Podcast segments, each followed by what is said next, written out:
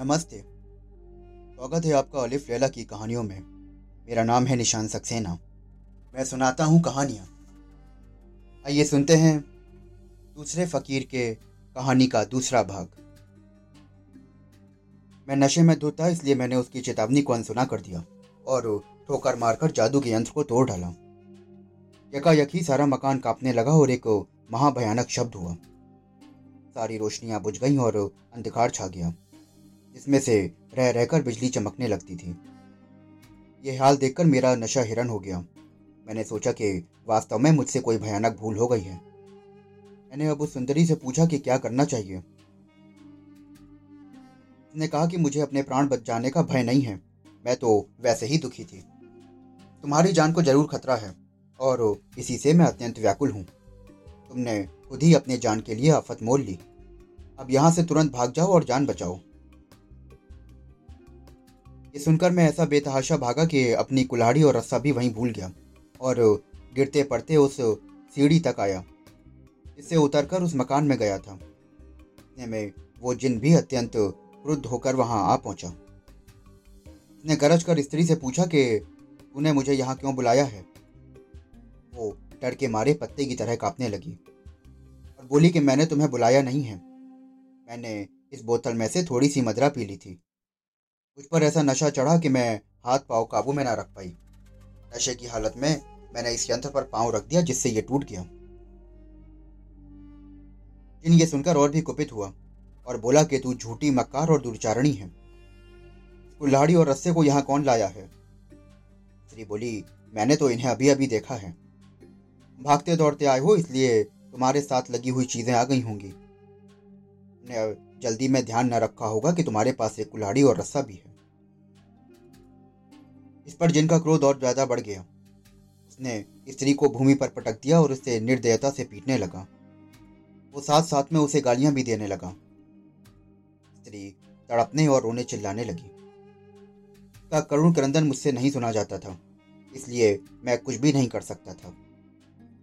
मैंने स्त्री के दिए वस्त्र उतारे और वही फटे पुराने लकड़हारों के वस्त्र पहनकर, जिन्हें मैं पहनकर आया था से मैं सीढ़ी चढ़कर ऊपर आ गया। मैं अपने का बराबर कोसता जा रहा था कि मेरी मूर्खता और जिद्दीपन के कारण उस बेचारी स्त्री को ऐसा अत्याचार झेलना पड़ा। बाहर आकर मैंने फिर सीढ़ी के मुँह पर लोहे का दरवाज़ा रखा और उस पर मिट्टी डालकर उसे छुपा दिया। फिर मैंने पिछले दिन की जमा की हुई लकड़ियाँ किसी तरह बांधी और नगर में आकर लकड़ी का गट्ठा बेच दिया। फिर भी मैं बराबर सोच रहा था कि ना जाने उस सुंदर स्त्री पर क्या बीत रही होगी। लकड़ी बेचकर जब मैं अपने निवास स्थान पर आया तो लिपिक मुझे देखकर अत्यंत प्रसन्न हुआ। उसने कहा कि तुम कल नहीं आए तो मुझे बड़ी चिंता हो गई थी। मैंने सोचा कि कहीं ऐसा तो नहीं कि यहाँ के बादशाह को तुम्हारे यहाँ पर रहने की बात मालूम हो गई हो, और उसने तुम्हें पकड़वा दिया हो। भगवान का लाख लाख धन्यवाद कि तुम सकुशल वापस आ गए। मैंने उसकी बातों पर उसे हृदय से धन्यवाद दिया, किंतु ये ना बताया कि कल मेरे साथ क्या बीती थी। मैं अपने कमरे में गया और उसी शोक में निगमन हो गया। मैंने अपने दुराग्रह से अपनी उपकारणी स्त्री को कैसा दुख पहुँचाया? और अगर मैं वो यंत्र ना तोड़ता तो उस राजकुमारी पर भी दुख ना पड़ता। मैं पाँच दिन से बड़े सुख से रहता।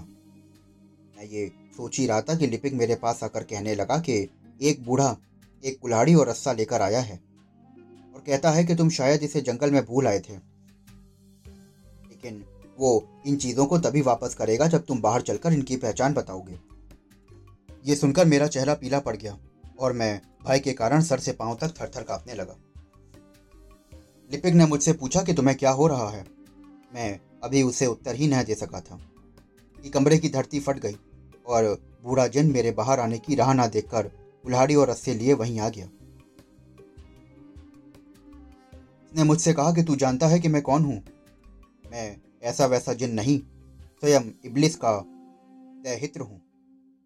तू जानता है कि इबलिस सारे जिन्नों और देवताओं का सरताज है। बोल, ये कुल्हाड़ी और रस्सा तेरा है या नहीं? मैं उसे देखकर ऐसा बहबूत हुआ कि मेरी वाक शक्ति ही समाप्त हो गई और मैं अचेत होकर गिरने लगा।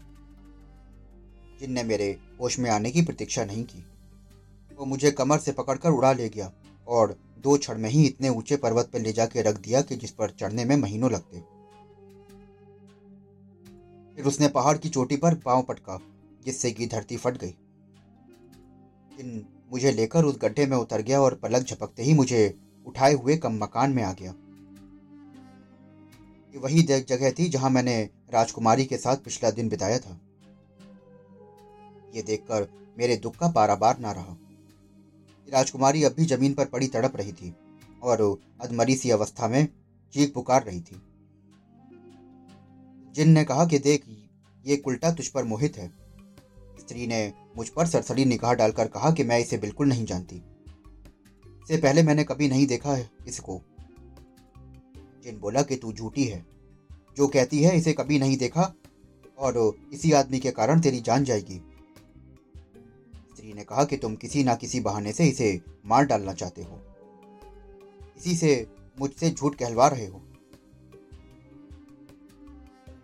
ने कहा कि अगर तू वास्तव में इससे अपरिचित है तो तलवार उठा और इसका सर काट दे। राजकुमारी ने कहा कि मुझसे तलवार कहाँ उठेगी? इसके अतिरिक्त ये कैसे हो सकता है कि मैं किसी निर्दोष व्यक्ति के प्राण दूँ? जिन ने कहा कि ऐसी हालत में भी तू इसे मारने से इनकार करती है? इसी बात से तेरा पापचार सिद्ध होता है। फिर जिन ने मुझसे पूछा कि तू इस स्त्री को जानता है या नहीं?